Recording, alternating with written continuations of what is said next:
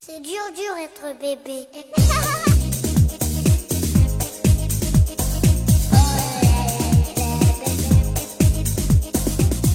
Hello，大家好，欢迎收听 Lady 妈妈腊八粥，我是女生卢小云。今天啊，在我们直播间的这个现场呢，除了我一个人之外，我还请来了一个很好的朋友，就是之前来做过我们很多期心理类的这个节目的呃 Jerry 胡家乐。嗯，大家好，欢迎啊、 Jerry 嗯又跟大家见面。 呃，家乐呢，就是如果听过我们一些节目的朋友，可能知道，呃，他是在这个心理学的领域一个非常资深的一个从业人士。当然呢，他也是一个大帅哥。过奖过奖，小林。我们因为在上上一期节目的时候啊，做了一期叫做《家中孩子的排行跟性格养成之间的关系》，然后这期的反馈呢，后台的很多朋友就问我说：“哎，你们就是点到即止，说到了一些，但是嗯，这个家中孩子其实它背后的折射的是一个原生家庭和子女之间的一种成长的一种关系，嗯性格养成的关系，所以就特别想呃，就原生家庭的这个话题，能跟我们有一些深入的探讨，所以我就请来了杰瑞。嗯，这个又是回到了我们心理学要研究的一个很大的一个范畴，因为关于人的一个成长，我们不管从什么角度来说，呃，家庭在你的基因、在你的价值观、在你的性格塑造、行为习惯的一个养成，呃，等等等等，另外呃，任何的条件吧，我们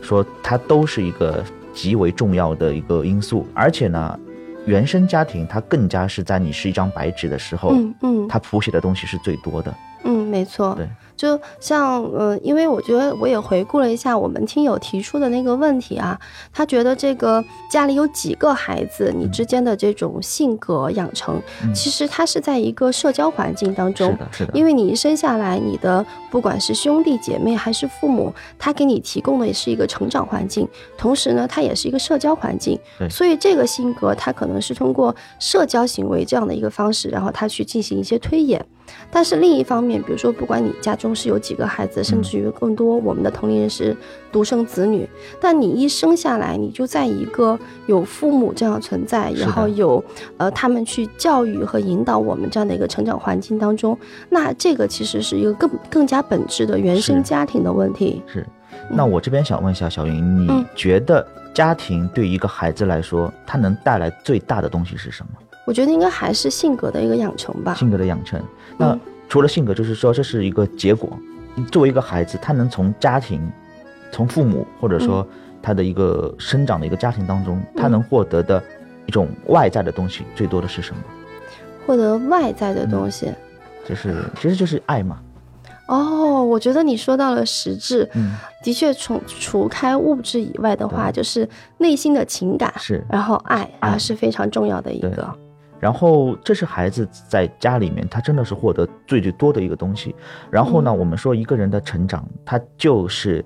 带着父母给的这些爱，慢慢的走到他的成年的，然后嗯以至于到最后成他自己开始组织自己的一个家庭。嗯呃，我们在心理学当中有一个理论叫一个爱箱理论，嗯，爱箱哪个香？箱子的箱，就是说嗯爱明白的一个小盒子。嗯那么我们从小到大，特别是小云讲的，就是如果我们是独生的，嗯呃，那么这个爱箱呢，基本上如果在一个比较正常的一个家庭下面，就是父母不停的在往这个箱子里面塞东西进去，嗯嗯塞东西，塞所谓的爱进去。那么嗯，那么他到了他的成年之后，他这个箱子是其实挺满的。嗯那么他可能也会找另外一半，然后呢，两个人在一起，共同的把这个爱给后一代，或者说他在谈恋爱的时候，他已经想要把这个爱给啊付出过去了。所以说，这就是一种爱的一种传递，一种平衡。嗯。那么，这是我们认为最佳的一个原生家庭的一个情况。对对对，我正想说，嗯我觉得因为你刚才描述出来是一个特别理想化的一个对原生家庭，它当中的父母应该给孩子带来一些什么样的对一些，嗯，比如说情感啊、关爱，然后是包括给这些孩孩子的他们的在下一代这样传承下去的。但是其实我们经常在讨论原生家庭的嗯这个话题的时是候，其实是因为有很多不成功的案例，是对，才会让我们去反思这个人他的这个性格的，嗯，一些失败当中到底是背后有什么原生家庭的问题。对，就是我们说真的，这个可以说，呃，健全的家庭或者幸福的家庭，真的是啊都是一都是一样 样的。但是我们会发现，父母他他这个角色，任何一方或者任何任何一个角度，他有欠缺，那么在灌爱的这个箱子的时候，必定有所东西会缺失。那么缺了什么，孩子很可能以后第一，他也会缺失，会缺这个东西。嗯当然，另外还有一种，他缺什么，他更想要从另外一半的身上去索取什么，这是一个很大的一个问题。比如说，我们讲最极端的，如果父母从小对这个孩子是他的成长基本上是不闻不问，嗯一直在外面忙着赚钱，然后呢，这孩子也没有得到爷爷奶奶这种长辈这边的太多的关心，他就是每天把孩子吃饱了养活了。我们记得我们八零后小时候有一个说法叫“挂钥匙”的那一哎对那一是代，对吧？我们是挂着钥匙。那么还有很多父母，他们除了工作之外，他们孩子就是把家里就是饭做好，他就这么过了，对孩子没有任何情感上面的这种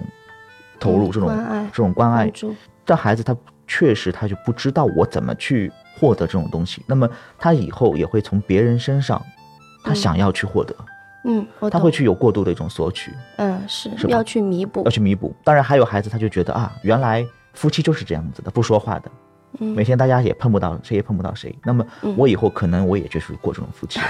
我突然想嗯起来这几天看了一个呃肥皂偶像剧。嗯嗯然后这里面有一个女主角，然后很漂亮，她就给她喜欢的，其实她心里喜欢的那个另外一个人，然后另外那个男生其实也很喜欢她。嗯她说：“你不要追求我了。”她嗯其实呃，我是不会相信爱情的。嗯嗯然后这个男生很好奇，就问她说：“为什么？”她说：“我的父母从小他们就在我很小的时候他们就离婚了，因为他们呃还为了这个离婚，他们之间还去打了很多的官司。嗯所以我就认为这个嗯，爱情是不可靠的，所是以我是是不相信爱情是的，对，这个就是在我们之后啊，人成长之后，原生家庭它会非常大的影响到一个人对于亲密关系的一个界定。亲密关系它包括了安全型，他认为自己是非常的安全，嗯，他对别人好，别人也会对他好，对，我们经常对说吧？就是懂得爱或者爱说的被爱的孩子，对他懂其得爱实和内被爱心是有有这种安全感的。是，嗯那么还有一种叫回避型的，因为他从小到大他没有办法从父母那边获得足够及时、或者说等量的嗯或者说很对等的那些关爱，他也无法从父母身上知道父母之间的一个互动是什么样子。可能在他眼中，父母就是，呃，轻则互相不理、冷战，重则可能会有一些暴力。那么他真的不知道这个爱到底是什么，这种嗯家庭到底是什么。对他来说，家庭就是一种要蜷缩在墙角、嗯角落里，在角落里面看着父母争吵的那种情况。那么嗯势必他就会觉得啊，家庭不是我想要的。嗯。他可能以后也就会觉得组成家庭只是一种负担。那我这样听你嗯说下来，我觉得作为呃父母，嗯，然后那真的是责任特别重大。对，嗯，然后尤其是可能我们这一代啊，然后我们的父母，可能他们当时那个那个时代吧，嗯，他们没有更多的一些渠道，或者说会有针对这方面的一些探讨和交流。是但是在我们这一代，我们自己也都有自己的小孩是了，所以我们更需要去回过头来去，嗯，研究和关注原生家庭的这样一个话题。是是，所以呢，就前两天也还有朋友他来，呃，听说你要来我们来做嘉宾，他也带来了一个问题啊，嗯他说，嗯，他呢其实有一个哥哥，因为她是个女孩，是嗯个妹妹，然后他们俩都是在同样一个家庭里面嗯长大的。然后但而且他的哥哥在这个年轻的时候，就是在学生阶段的时候，一直都是学校里面的这种呃尖子生，然后呃三好学生，然后后来考取了特别好的大学，嗯甚至于也到了国外，然后有了这个嗯工作的机会，呃，应该都说是顺风顺水。对，然后，但是在后来，呃，等到这个他哥哥要去独立的组建自己家庭，或者说去谈恋爱的时候，嗯他就不知道该有一个怎样的人，就一直没有找到一个、嗯一个合适的女朋友。后来经别人介绍呢，也就有了另外，就是他就觉得见见了几次之后，呃，就觉得哎还行，那我们就在一起吧。而这个姑娘呢，她其实是一个。受教育不是特别多啊，应该就是相对于她哥哥来讲，这个受教育的落差多一些。她哥哥毕竟是国外的一个留学生，对对对然后拿了绿卡在当地，然后工作也是进了很非常好的企业。然后这个姑娘呢，只是一个国内普通的一个高中毕业生，啊，嗯，然后可能因为当时他哥哥觉得他性格不错，或许是给他的一些这种当时给到他一些关爱呀、体现出来的这些性情还不错，嗯然后于是在一起。但是在一起之后没多久，虽然他们也结婚生子，却逐渐的就发现了他们性格的嗯很大的一个差异，差异就是啊已经没法在一个家庭里面然后生活下去，嗯甚至于对方还表现出来的这种不不管是冷暴力，还甚至包括言行上的你说吵她架的、打架，类似这样的这种丈夫暴的力这。个角色，他太太的她太太角也色会，啊，对她对，的她角色丈夫，嗯以至于她丈她的哥哥呢，就是她丈夫这个角色嗯呢，就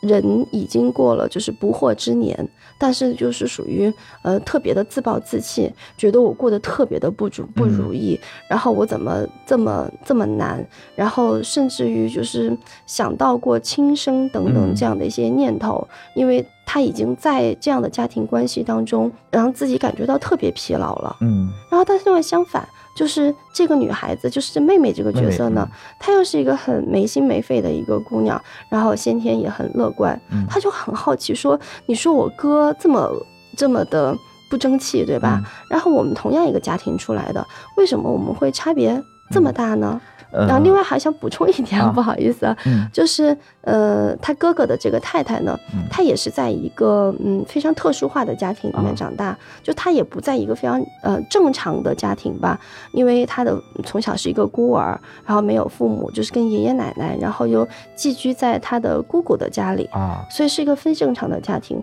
所以我觉得这反过来也是，嗯，回到那个我们探讨的原点，就是这个原生原生家家庭庭的上面，啊，像你这个问题啊，我呃能听出来，这个妹妹对她的哥哥的这种关心，他们兄嗯妹的关系应该是、还是不错的吧？嗯、应该肯定，我觉啊，对得吧？能血浓于水，对，应该肯而且定能是嗯这么的去、去讲，但是我我们个人觉得吧，其实呃，他哥哥这种性格，你觉得更多的是来自于他们家里父亲这个角色的缺失，还是母亲这个角色的缺失？你说的他们家里是指他现在哎，的家他里，还是、他他哥哥和他就是这对兄妹，原来的、原来的父母嗯，我感觉可能来自父亲这个角色的缺失。我觉得也可能是，可能是他们家父亲的这个角色，可嗯能他的影响力、或者说他的权威，嗯，被他母亲的这个角色，可能就是我们说，可能他母亲过多的干涉了这么一些一些东西。作为妹妹呢，倒其实还好，因为妹妹上面你想想看，妹妹上面有几个男性家成员，哦，哥哥和父对亲，哥哥和父亲，所以说妹妹其实她是不缺男性成员的这么一种保护的。嗯但是作为哥哥的话，他其实是嗯，缺一个男性的这一个榜男性样榜样这样子，所以说他哥哥可能对于女性、对于妻子这个角色，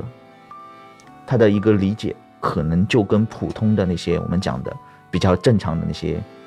原生家庭的那种男性，可能就会有点点不一样。因为你讲到这个例子，我也想到我以前遇到过的一个，在做咨询时候遇到的一个案例，嗯他们是兄弟两个，嗯但是找我咨询的是弟弟的妻子，因为这兄弟呃这个弟弟要跟他的这个妻子离婚。后来了解到，原来他哥哥早在十多年前也是结婚又离婚，也就是说，本来我们他弟弟在结婚的时候说，我肯定不会重蹈我哥哥的这种覆辙，我呃这种我会好好的去努力的。嗯，其实啊离他们离婚离婚的理由也很简单，就是都是男生在外面有外遇。嗯但是后来这个弟弟还是在十年以后还是坚持不了，还是有外遇，然后只能就是说被迫就是选择跟他的妻子离婚。嗯那么我们能够猜测，他们的父母之间的关系肯定也不是特别的。嗯，理想嗯呃，后来呢，我又碰到了这个女孩子，呃，我也跟她去聊过，我说你知不知道你啊以前的这个先生他们的父母到底是什么样子？她后来只跟我说，她说以前她的这个先生跟她哥哥是在那个大院里面长大的，嗯大院里大院里面呢，然后他们有一个非常非常强势和不苟言笑的父亲，嗯，明白就，是他的过去的那个公公。嗯然后呢，他的母亲其实是一直一直就是非常非常的被压迫嘛，你可以理解为他的这个嗯公公是有直男癌的那种，嗯，现在明所白说的这种，嗯所以说对两个兄弟的教育也是一样的，而且他们正好是两个兄弟，嗯他们对家里男孩子的要求非常非常的严格，嗯可能站在这两个兄弟的眼中，父母的这种关系就是一种嗯养育者，嗯而就是一种。呃就为这个叫饲养者吧，我们说嗯他们对于情感的一个交流真的是非常的确实，非常的确实，非常确实。所以说，嗯呃，我们也可以去推测啊，这一对兄弟他们对于女性，他们并不是说真的是花心，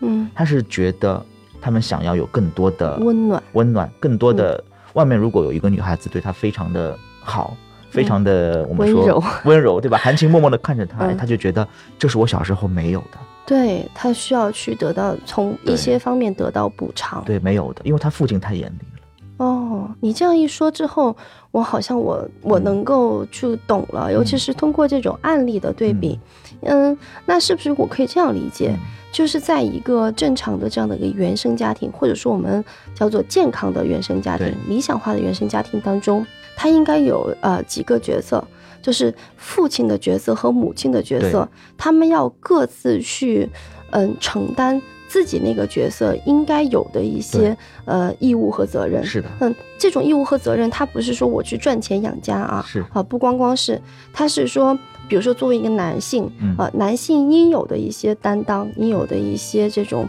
内在的一些特质，是的你需要通过父亲的形象，是你自己树立起来，嗯然后潜移默化的让你下一代的子女，然后他们也能够就是以此为榜样。是的，那么，同时作为母亲这个角色，她应该有的一些呃这种特质，嗯也应该把它给嗯健康的承担出来。一旦父亲和母亲之间这两个角色有所失衡，是的。比如说像你说的那个部队大院里面的父亲、嗯过分严厉和过分苛责严厉，，对，然后母亲的这种就是嗯对爱呀、对情感的这些被压迫无法释放无出来的法对话无法，对释，放那么就会导致呃下一代他们对这种情感和爱，他们感受上和这个理解上就会存在偏差。对，孩子是他肯定是从父母那边去学会什么是家庭，嗯然后他们如果从父母那边看到的家庭并不是他们想要的那么的快乐，嗯那么的温暖，那么他们就对家庭本身就会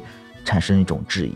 我觉得嗯他如果是想要，但是有没有，这还算是件好的事情。对对因为他知道什么是好的，他是想要什么，就怕那些他们就在这样的家庭当中长大，就以为这才是一，这就是一个一个正常的一个家庭状态。对，他不知道什么才是想要的，是我觉得这个是最可怕。是我你讲到这里，我突然想到了，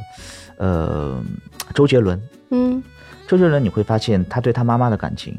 嗯。和对他父亲的感情，哦，我呃们他有一印首象歌当中只有他妈妈，对，对他也只有他妈妈。他有一首歌不是叫《爸，我回来了》吗？嗯里面讲的就是他父亲对他妈妈的各种家庭暴力的这种东西。其实你会发现，他的原生家庭非常的不好，哦，对吧？他对他妈妈的很多的歌啊描写，对，包括有个专辑，还有他妈妈叶惠是美、蓝嗯明明，其实他们他对妈妈关系感情很好。嗯其实我们一开始也会觉得他的原生家庭确实是有一定的一个问题，嗯，但是他确实克服了。我个人嗯觉得他用意识到了，意识到了，对，嗯他克服了。所以说你会发现他现在啊，我好像刚刚看新闻，他好像二胎都怀嗯上怀了，二胎了，对对吧？就是他对他妻子，而且你会你会发现他给他妻子是梦幻般的婚礼婚嗯礼，嗯，是的，这就是他认为他爸爸对他妈妈没有做到的事情。他作为一个丈夫，第二代的丈夫，他要重新再去做一次。另外还有就是，咱们在原生家庭当中，除了角色的嗯应有的一个嗯担当之外，我觉得就是关于爱、关于情感这样的一种表达和释放，这是我在做很多期我们这个 Lady 妈妈节目的时候一再强调的一点，因为中国人真的是，我觉得中国人太过于含蓄，，对他还是然后太过于认为我去做什么，我不愿意去表达，嗯其实这种呃东方的含蓄之美，它在家庭的这样的一种关系当中，有的时候会成为我们情感上的一种阻碍。是嗯，我想现在的我们年轻的像八零九零后的这种夫妻，嗯他们其实会在孩子面前很恩爱，对，至少他们会过情人节是吧？ 但是你说像我们这种父母的，其实能够也多在孩子面前秀秀恩爱， 对吧？不管是不是撒狗粮，但是他能去秀恩爱，是对于孩子其实是一种正面的鼓励，对对吧？这是一种关于啊，我们你看我们父母把你孩子二三十岁怎么养那么大，嗯，然后呢，我们父母之我们夫妻之间的关系感情也是那么的嗯和谐，我们能做到，那么作为我们的后代，你们应该也能做到，这是一种嗯作为父母能够给孩子的一种正向的一种鼓励吧，我觉得。嗯，是，它是一种爱的一种传递。，对，嗯。然后就是，我觉得嗯有一点比较好的啊，就是咱们现在毕竟呢，就是年轻人嘛，尤其是现在年轻人，咱们都还是嗯，没有像过去的父母一代那么的呃含蓄对吧严 谨含蓄。对我们呢，就是我们我们首先会在自己的这个子女面前，呃，会有自然的这样的情感上的流露，嗯而且我们也特别愿意去跟子女去表达说，哦，妈妈好爱你，然后对爸爸好爱你，就是是这样的，就表达出来的这种对情感上的交流，让这个我们的那个后一代呢，是能够感受到是哦，我父母对我的那种爱，通过情感还有通过表现啊、这样去感受到。当然呢，呃，而且这种我觉得像呃，我们很多是跟自己的就是父母住在一起，也就是孩子爷爷奶奶三代住在一起嗯对。其实父母也会因为你在做什么，你跟孩子之间交流，他们也会潜移默化的会有一些改变的。是的，嗯我觉得现在有很多也是挺潮的，我们讲的这种，呃，父母父母那辈的啊，嗯六十多岁的那种父母那辈，他们也会去嗯各种秀秀恩爱。这边其实我真的觉得，像我父母他们有时候旅游，他们自己会两个人出去去去玩，而嗯我就不用管了，我只要告告诉他们怎么怎么走。嗯就是我觉得，其实父母之间最核心的，我们讲到原生家庭嘛，我们就讲所谓家庭，它的核心并不是父子、母子、父女母女的这种关系，嗯最核心的其实是夫妻的关系。而在我们中国，我们往往中国人会忘了这么一点，我们认为嗯有了小孩，一切都是会小孩为重，甚至有人是说：“哎呀，我跟我老公关系不好，但是看在孩子的份上，嗯我就忍了。”其实我们最最核心的还是你们夫妻之间的一个关系是什么样子的。嗯，哎，这句话让我受益良多。嗯然后我想了一下，我又觉得真的特别有道理。是吧？然后不知道小云，你平时啊，如果你跟你孩子还有你们先生啊，你们一家三口去吃饭，孩子坐在哪里？嗯，他可能是坐在我跟我先生的中间。先生中间。嗯好，那如果是必须是两个人坐一排，孩子会，你会舍得让孩子坐在你们对面吗？嗯，也有过这样，也有过，对吧？嗯那么我我个人觉得嗯这种操作就是相对来说比较的有利于孩子去认知嗯父母嗯，他们是一对的这么一种概念。如果哦很多你一定要把孩子，当然我们安全考虑是第一的，但是如果孩子稍微大一点了，小学生了，你一定要让孩子坐在你的左右手边，嗯让你的先生嗯太太坐在你的对面对的，嗯你会就觉得在孩子眼中永远看到的是哦，分开而坐的懂父母，了，哦，明白是？吧？就是所以说，对于孩子而言，他们其实更愿看到的是父母是一个家庭当中。夫妻关系是家庭最强的关系，确实是因为我就假想一下，如果我是孩子的视角的话，那如果他坐在我对面，我跟先生挨着坐，那他正他确实是看到嗯对爸爸妈妈在一和他们在一起对和我在一起。如果是他你像你刚才说的那样的一些方式的话，他的眼睛里面确实是没有父母父母同框这出现同的，框出现的这样一对个的镜头。哎，这个对我是一个很好的一个启发。嗯，那听你今天跟我讲这么多，我觉得真的是在很多方面都对我有特别大的启发。然后， 嗯，当然我们也是希望通过今今天我们请杰瑞来做客，然后给到我们很多的一些听友朋友们，也给到一些同样的帮助吧。因为毕竟我们作为一个成年人，我们的父母那一代，他们在呃给我们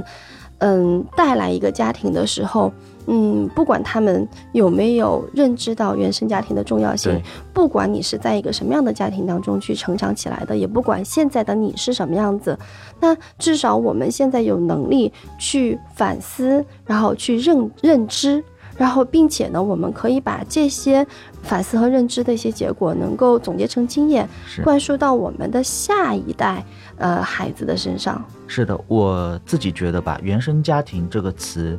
它有的时候，如果你不好好去正视它，它会成为你甩锅的一个理由。嗯你会把你现在的很多的性格缺点全部一股脑的放在你父母给你带来的一个不良的原生家庭的一个结果。嗯然后呢，你还告诉自己，你看我从小就是这样子的，而且改变不了的，是非常非常的宿命。但是这是我个人认为是一种甩甩锅，就像我前面讲的，像周杰伦，他的原生家庭真的很不好。嗯但是我个人就觉得，哪怕你知道了你的原生家庭并不是特别的理想理想满意特别的嗯满意，但是你现在也可以努力，因为对你而言，